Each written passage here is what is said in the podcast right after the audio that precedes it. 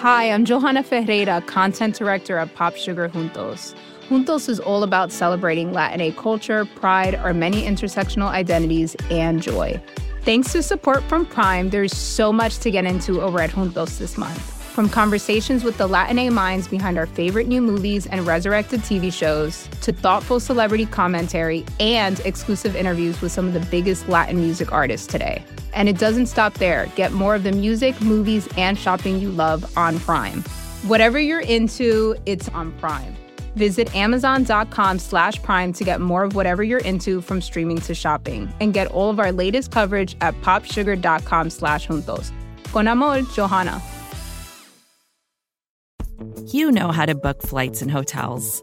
All you're missing is a tool to help you plan that unbelievable travel experience. That's why you need Viator. Book guided tours, excursions, and more in one place. There are over 300,000 travel experiences to choose from, so you can find something for everyone. And Viator offers free cancellation and 24 7 customer support for worry free travel. Download the Viator app now and use code Viator10 for 10% off your first booking in the app. Find travel experiences for you. Do more with Viator. Back in 2015, we did an episode about an investigation that led LAPD Sergeant Dave Mascarenas to dive into the La Brea tar pits in Los Angeles. It became one of our most popular episodes. Because the investigation was still happening, there was a lot the LAPD couldn't tell us about the crime they were investigating. Since then, we've learned what happened, and we wanted to let you know. First, here's the original episode Deep Dive. What are you most often diving for? Looking for uh, weapons or bodies or? Our basic search is for bombs, bodies, narcotics, and evidence. Dave Mascarenas is a sergeant with the LAPD. He's also the supervisor for their underwater dive unit, where he's been diving for the last 18 years. Our diving aspect uh, is not like what most people think that you go down recreationally and you can see 100 feet and the water's warm and all that good stuff. Um, our average dive, the waters are cold off our coast, so we're wearing, you know, seven millimeter, quarter inch wetsuits, and most of the time our visibility is less than a foot. He started scuba diving in high school, performed waterborne operations in the military, and then joined the LAPD, where he's worked in a lot of different units the crash unit, anti gang unit, bike patrol in Hollywood. But no matter what department he was working with, he could be called away at any time to go on a dive. I have been in underground watersheds that are about 100 feet wide by 200 feet long by almost 100 feet deep that are completely enclosed in cement and had to be lowered in by a rope to get in there and do investigations. That's kind of troubling when you know that there's no escape if you have an issue.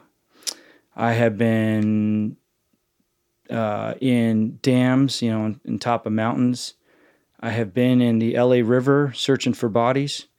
I've had to be deployed by helicopter, you know, into the ocean and do giant strides off of piers we pretty much uh, do everything in, in our department because we try not to say no to an investigation if at all possible because then we're sending a message that hey this is a good idea to dump evidence here. But in the summer of 2013 the lapd dive unit got a call that sounded so unreasonable it had to be a joke.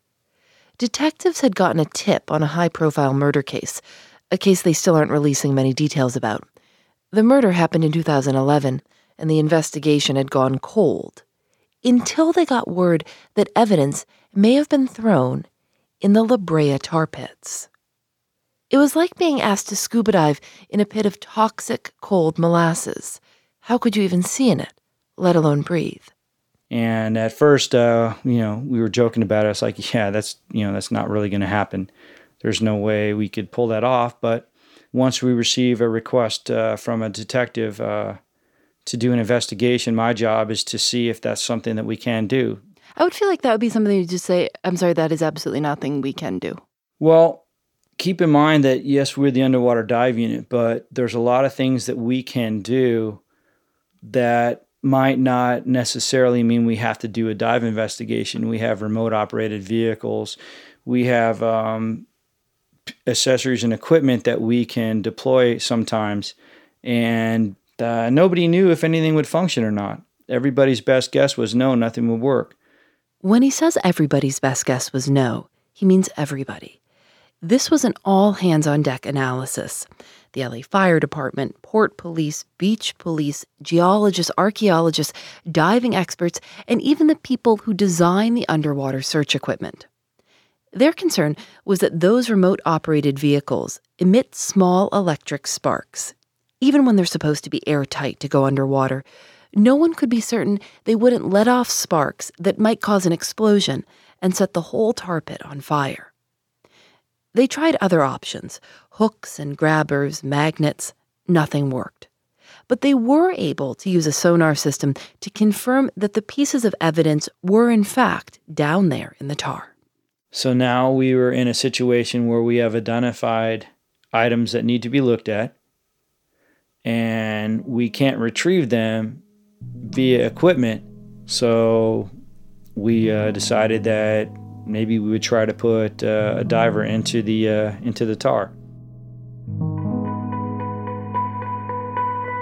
I mean, did you like sit, stand around and pick straws, or did you think I'm, you know, this is my call? I mean, how how did you get chosen to do this? Well, at that time, I was the OIC, the officer in charge of the investigation. If this is a scenario where I could be asking somebody to go in harm's way and most likely they're not going to come back from it, how would I feel being the person that makes a phone call and says, I told my officer to do that and he did it, and knowing he's most likely going to get hurt and he does, and then I have to deal with the family. So I decided if anybody was going to do it, it was going to be me. And that way, nothing could possibly come back. If some, if I get injured or I don't come back, well, it was my decision. Did you stop and? I mean, are you married? I am married, twenty nine years. Twenty nine, and you have kids. I have two sons, 31 and 25. So, did you call your wife and say, listen, I, I have to do this kind of crazy thing. What do you think? Or you decided better not to tell her? No, that was one of those scenarios where you, uh, you know, beg for forgiveness later um, and not say anything. I, I looked at it like this I've had a good life, I've had a great career, I've done a lot of things. My kids are older. If something bad happened, my wife's going to be taken care of. And when I talked to my lieutenant at the time, who's now retired, he basically said, Dave, do we want to send the message that, uh, you know, we can't do this? There's somewhere a bad guy can uh, go and get away with something? And so he and his colleagues started planning and preparing for the dive. But most of that planning went straight out the window as soon as he got underwater. I'm Phoebe Judge. This is criminal. There's actually three pits. The main pit that most people see, it looks just like a big, small lake of black tar. It, the consistency of like pudding, it looks like to me. Tens of thousands of years ago, tectonic pressure started forcing oil up to the surface of the Earth, and it pooled in these small lakes in what is now Los Angeles. And the reason there's something of a tourist attraction is because prehistoric animals would wade in and get stuck. They couldn't escape and would eventually die, and their bones were perfectly preserved by the oil. They're still there today. There's a saber toothed tiger that's thought to be 44,000 years old, and a coyote that's 46,000 years old. It looks like it looks like something that you would walk into and just disappear forever. Yes, um, you, you see bubbles coming up. That's the methane gas from coming through, and some are bigger and smaller, so you're always hearing popping noises. But it basically, yeah, it looks like uh, you know once you step in, you're not you're not coming back. In fact, they even have a couple of uh, prehistoric dinosaur um, uh, creatures, you know, that uh, are fake ones that they have on the side. Some of them are halfway in the the pit, showing depicting of what happened in the past. On June 6th, 2013, Dave and his team arrived at the tar pits very early in the morning. Dave wore a hazardous materials suit. The suit manufacturers said they thought it should hold up in the tar, but also that if too much time passed, the suit could dissolve and eventually burn itself up. So Dave took extra precautions. He put duct tape on all the seals. For his breathing, air was pumped down from the surface, and they'd set up a radio system so Dave could hear instructions from people on land. I asked him if he was nervous. I don't know about being nervous. My more thought was, I got to pull this off. Um, we're probably only going to get one shot at this. And now everybody's there, the media and everywhere else. And I have, you know, all my peers there. I want to do the best job that we can, and I want to do it as safely as possible. And at the end of the day, I kind of wanted to be able to go back home. The first step was to bring in a fire truck to use the high powered hoses to clear away the top layer of tar until the surface was something more, as Dave says, liquidy. Then they rigged safety lines in two different directions going across the pit and lowered a rowboat into the tar. And then Dave waded in. As soon as I got in, as soon as my my face passed through the first layer, and went the second layer and third layer, all you see is like a a dull green, like avocado covered hue. Some parts of the uh, tar were like like pudding where you could basically kind of pat it and and feel it. And uh, you would be okay. And other parts you touched and you immediately got stuck. And it was like like a cartoon commercial where my I mean, your gloves would stretch like a foot till it would finally give away. The plan was that people on land would monitor the sonar. They would then guide dave through his radio on where to look or in this case were to put out his hands and try to grab at something However, it was very difficult. You can't like swim normally in tar. You can't really kick. So what uh, we came up with is we had a 30 or 40 foot pole that the the guys from the boat put in the tar. And once I submerged, I grabbed onto that pole, and I would use that to pull myself down and to pull myself, and then keep moving it forward a foot at a time into the directions that the uh, um, radio man was giving me. We need you to move three feet to your right, two feet to your left, that kind of thing. Because uh, my gauges and equipment, I couldn't see them. Nothing was working. So, so you'd get to you'd be they'd be radioing to you and saying it's there, it's there. Put your hand down. You'd put your hand down. You'd feel the object, whatever this evidence we're not to, is, and and you'd grab it, and then you'd put it somewhere in a pocket or well, it's not. I wish it was as easy as that. Now you have a you have a dry suit on, you have a glove on. Have you ever put on like two or three layers of gloves when it's real cold in the in the wintertime for the snow and you can't really grab very well? That's kind of the same situation. So you had to uh, say, okay, that's not basically shape or size of what I'm looking for.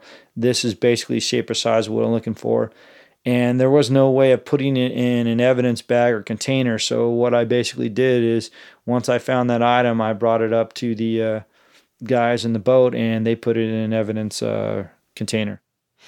I mean, you could have had your hand on like million year old crocodile jaw. I could have. Um, yeah, this, there was some weird things down there. So it was supposed to be a nine minute dive. That's what they'd planned. It wasn't safe to be down there longer. First off, it was very hot, but also because the longer his hazardous material suit was exposed to the tar, the more likely it was to dissolve. But then, Dave got stuck. I got my whole arm and hand and shoulder stuck into all it came up to my face mask. And I started grabbing on the pole and pulling as hard as I could and let them know that I'm stuck and to start pulling with the ropes. And then my left leg got stuck and my fin got stuck and uh, I I thought, well, you know, I gave it a good shot. You know, I could feel like you know the pressure on my. Uh, I'm wearing a harness system, so I could literally feel it pulling on my uh, chest and ribs, and finally, uh, um, I got out. He got unstuck and pulled himself to the surface to hand the recovered object to the men in the rowboat. He could have called it a day, but he knew that there was more evidence down there. The job wasn't done, and in spite of that close call, Dave went back down and immediately got stuck again. And uh, that time, I, I don't even know how I didn't lose uh, my fin. I, I felt it like coming off, and I went to reach down with my hand. And when my hand got stuck, the glove felt like it stretched about a foot to two feet. You know, my my fingers and everything. It finally snapped out, and uh, you know, I thought, okay, well, I'm I'm not going to make it this time. Somebody's going to have to uh, make that phone call, and I got out. So this is a this is a good um, this is a good commercial for duct tape. uh, duct tape actually worked. what was supposed to be a nine minute dive ended up being 77 minutes. Because none of his dive equipment functioned, no one knows how deep Dave went, but the estimate is anywhere from 7 to 17 feet.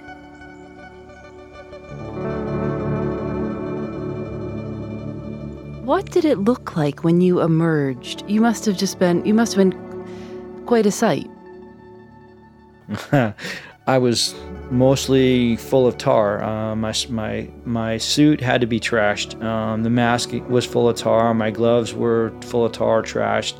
The uh, um, fins, actually, whatever the material were, they, they were partly melted and deformed. And when we took off the gloves, my hands were full of tar. And then somehow my hood had to have moved because when they took off the mask, one side of my face and my ears and my neck were full of tar. He was nauseated and lightheaded, but after being checked out by the EMTs and monitored for a couple of hours, they gave him an all clear. So, w- what did you say when you got home that night to your wife? I actually didn't get a chance to say anything. Like normal, I don't like to come home and talk about my uh, my work because uh, the different units I've been in, I've been in a lot of specialized units. I've, I've I've had some very bad experiences. I mean, some of the stuff you've seen on TV, I've been involved in, kind of thing. So I would just come home, and normally I have my clothes in a plastic bag and say, "Here, take this to the cleaners and don't touch it because it's got, you know, biohazard on it or something." And this this day, I was coming in, I walk in the door, and my wife was standing there, and she had a mean look in her face, and I said, "Hi, honey," and the first thing she did is punch me, and she punched me hard. I mean, she she works out, so she hit me pretty hard. And then she burst out in tears, and then she hugged me and she said, uh, "You almost died, and you didn't even tell me." I'm like, "Well, what are you talking about?" She said, "It was all over the news. We were watching it at work." yeah, I wasn't happy. Dave's wife, Leslie Mascarenas. I walked through the door, and uh, I, I walked up to him and I punched him in the chest, not hard, and then I hugged him and I said, don't ever do that again. And he said, okay. he just kind of, I think he was shocked because I've never hit him like that. I just, I was just so angry, but then just so happy that, you know, he was still standing there and he wasn't, you know, dead or, you know, in the hospital seriously injured or something with the methane gas. So I was kind of mad and happy at the same time and, and scared. Um, you said that you didn't punch him hard, but he says that you did, and he said you punched him hard because you work out. Oh. well, for a girl, I guess it was hard, but I do try, try to take care of myself. So, what is it like to live with someone who is actually doing a job and has this mentality and mindset of you know, I care about my job. I love my job so much that, yeah, I'll risk my life. And it's funny because people ask me that all the time, like, aren't you nervous or don't you get nervous every time he goes to work? And I said, no. He's he's one of those people that you know you just know he can take care of himself. You know, it's just who he is.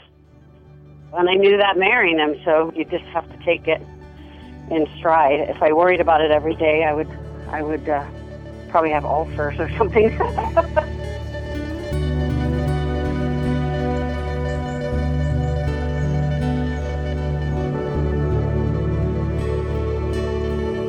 The evidence Dave recovered in the tar pits did help the detectives bring suspects into custody.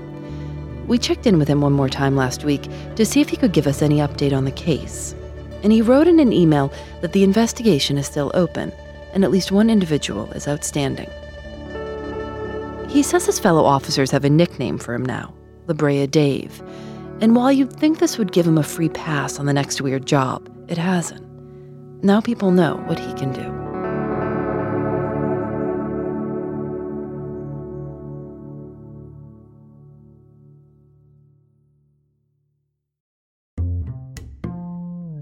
For Criminal comes from Astepro, who also provided us with free samples. This is my favorite time of year, even though I've had terrible allergies all my life. My mother says she always knew when I was up in the morning because she'd hear me sneeze and say, Phoebe's up. I think the most I've ever sneezed in a row is 48. It's like my nose is in control, and I'm just along for the ride. Astepro delivers full prescription strength indoor and outdoor allergy relief from nasal congestion, runny and itchy nose, and sneezing. It starts working in just 30 minutes, so you can get on with your day and be out in the sun comfortably. Get fast acting nasal allergy symptom relief with Astepro. Go to asteproallergy.com for a discount. That's A S T E P R O allergy.com.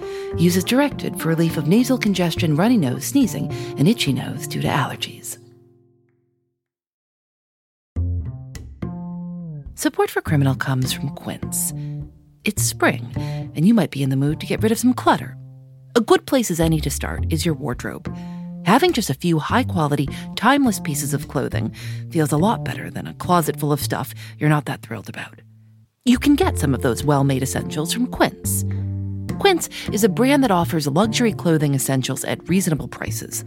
They have a wide variety of items, like 100% Mongolian cashmere sweaters, organic cotton sweaters, washable silk tops, and 14 karat gold jewelry. All of Quince's stuff is affordable. In fact, they're priced 50 to 80% less than similar brands. They're able to do that because they partner directly with top factories. Indulge in affordable luxury. Go to quince.com slash criminal for free shipping on your order and 365-day returns. That's Q-U-I-N-C-E dot com slash criminal to get free shipping and 365-day returns. Quince.com slash criminal. We last spoke to Sergeant Mascarenas in 2015. Here's what we've learned since then. In 2011, a man named Alonzo Ester was shot in the Baldwin Hills neighborhood of Los Angeles. He was 67 years old a real estate entrepreneur and nightclub owner. Early in the morning of May 13th, 2011, Alonzo Ester was leaving his club for the night. He asked a security guard to follow him part of the way home because he thought he'd seen a suspicious car outside. Alonzo Ester was driving a white Rolls Royce. He pulled into his driveway and was shot twice, still sitting in the driver's seat, it was 2:30 a.m. Police believe that the shooter then got into the car and searched Alonzo Ester's pockets. A woman inside Alonzo Ester's house called the police to report the shooting, and witnesses reported that they'd seen a man leaving the neighborhood in a sedan. Alonzo Ester was taken to the hospital where he was pronounced dead at 3:13 a.m. Homicide detectives determined that it had been a robbery.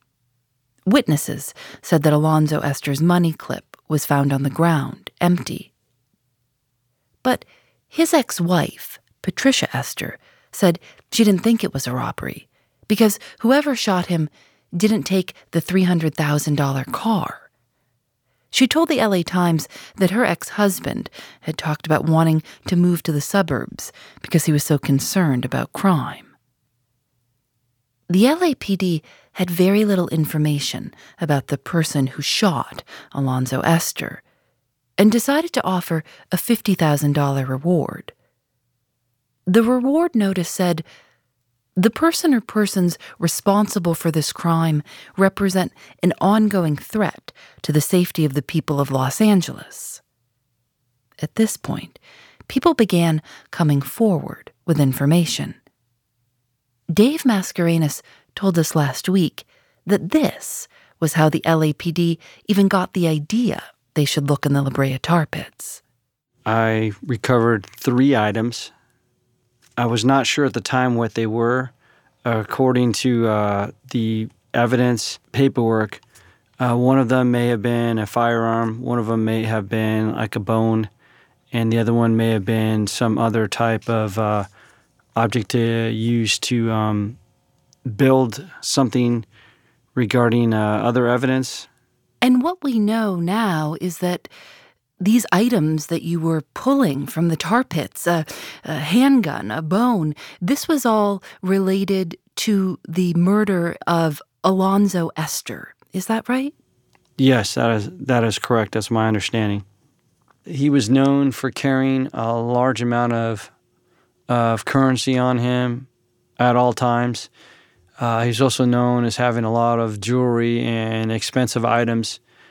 And the case had kept getting into different twists and turns. My understanding was that originally they thought it was a hit, and then it was a robbery, and then it was a stage robbery.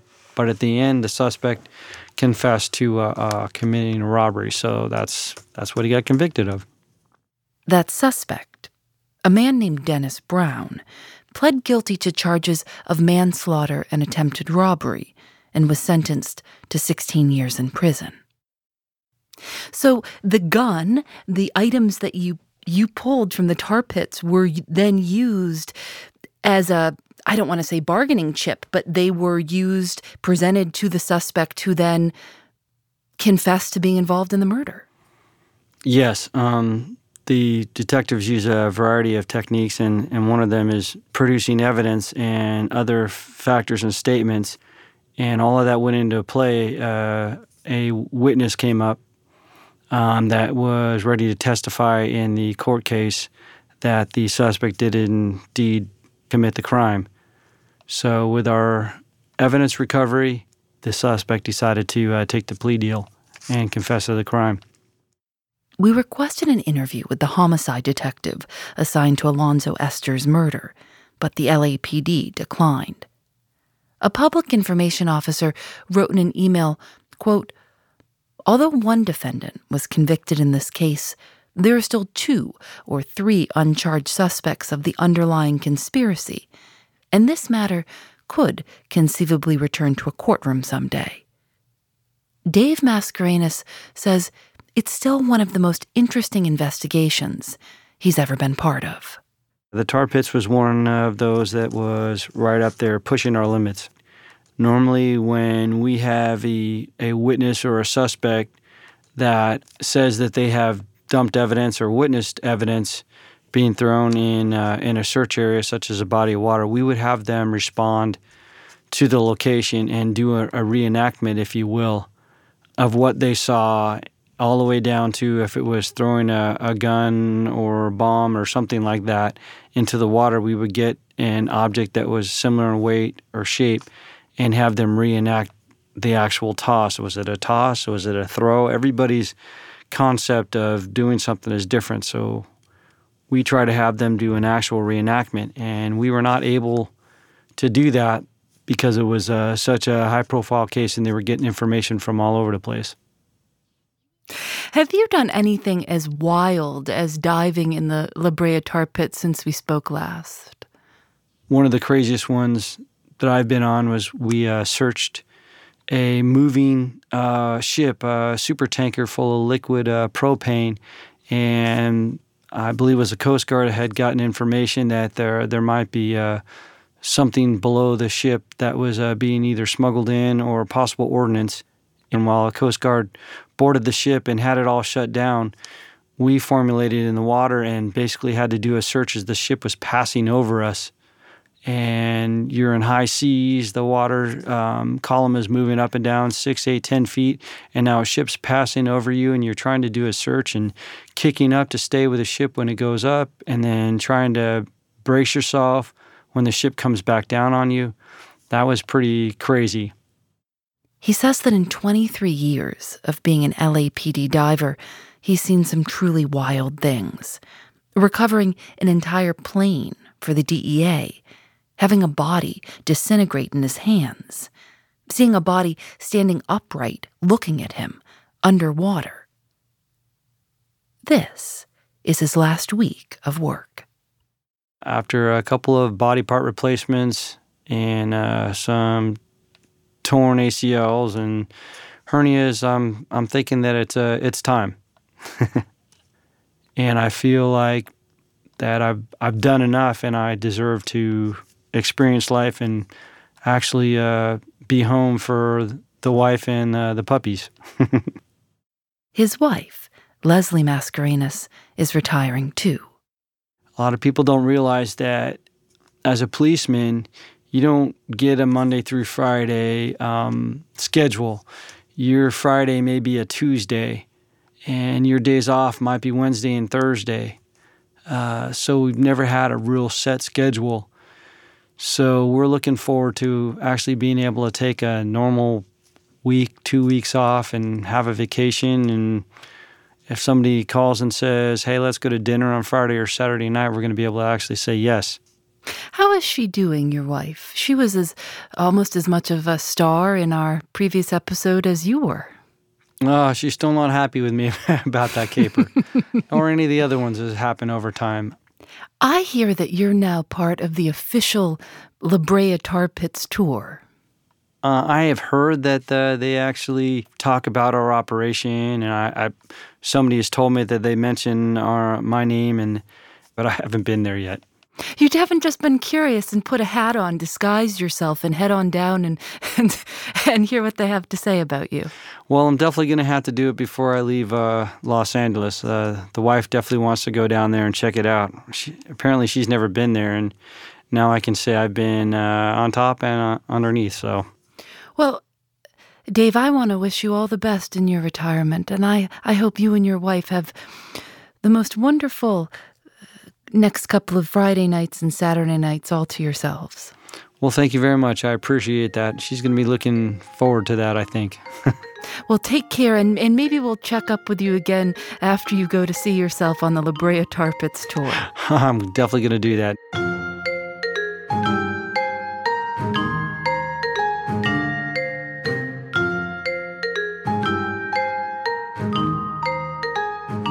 Criminal is created by Lauren Spohr and me.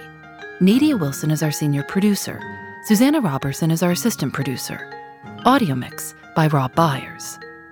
Julienne Alexander makes original illustrations for each episode of Criminal. You can see them at thisiscriminal.com. We're on Facebook and Twitter at Criminal Show. Criminal is recorded in the studios of North Carolina Public Radio, WUNC. We're a proud member of Radiotopia from PRX, a collection of the best podcasts around. Shows like Everything is Alive, hosted by our friend Ian Chillag. Everything is Alive is an interview show, but all the subjects are inanimate objects, talking about themselves, about us and each other. A chainsaw, an Oxford shirt and leather pants who live in a closet together, a Sharpie pen and cap who are working through issues in their marriage, and more. Time magazine says it's laugh out loud funny, surprisingly informative, and often moving, a profound pleasure. Here are a few of the objects you'll meet. Well, why don't we have you introduce yourself for us? Well, uh, what's your name? My name is Ian. My name is Ian. I'm a mirror. I'm Louise. I'm a shirt. I'm William, and I'm a pants. You're just pants. You're not a pants. Right. I'm pants, and you are shirt. So, my name's Josh. I am a chainsaw. I don't think I have many friends. I mean, when a chainsaw shows up at a party, you know, something has gone awry. Are you just saying your name is Ian because my name is Ian? Well, I'm not sure what my name would be otherwise. What if no one is standing in front of you? Then I wouldn't be talking. Do you like being ironed? Do I like being ironed? Yeah. People don't really get ironed. Yeah, people don't get ironed, William. That's why people wrinkles never go away. You should try getting ironed. I think you'd look great. Subscribe to Everything is Alive, wherever you get your podcasts. I'm Phoebe Judge. This is Criminal.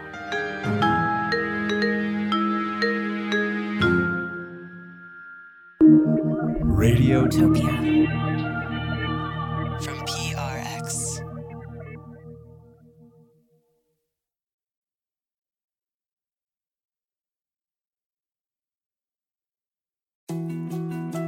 More to dos, less time, and an infinite number of tools to keep track of.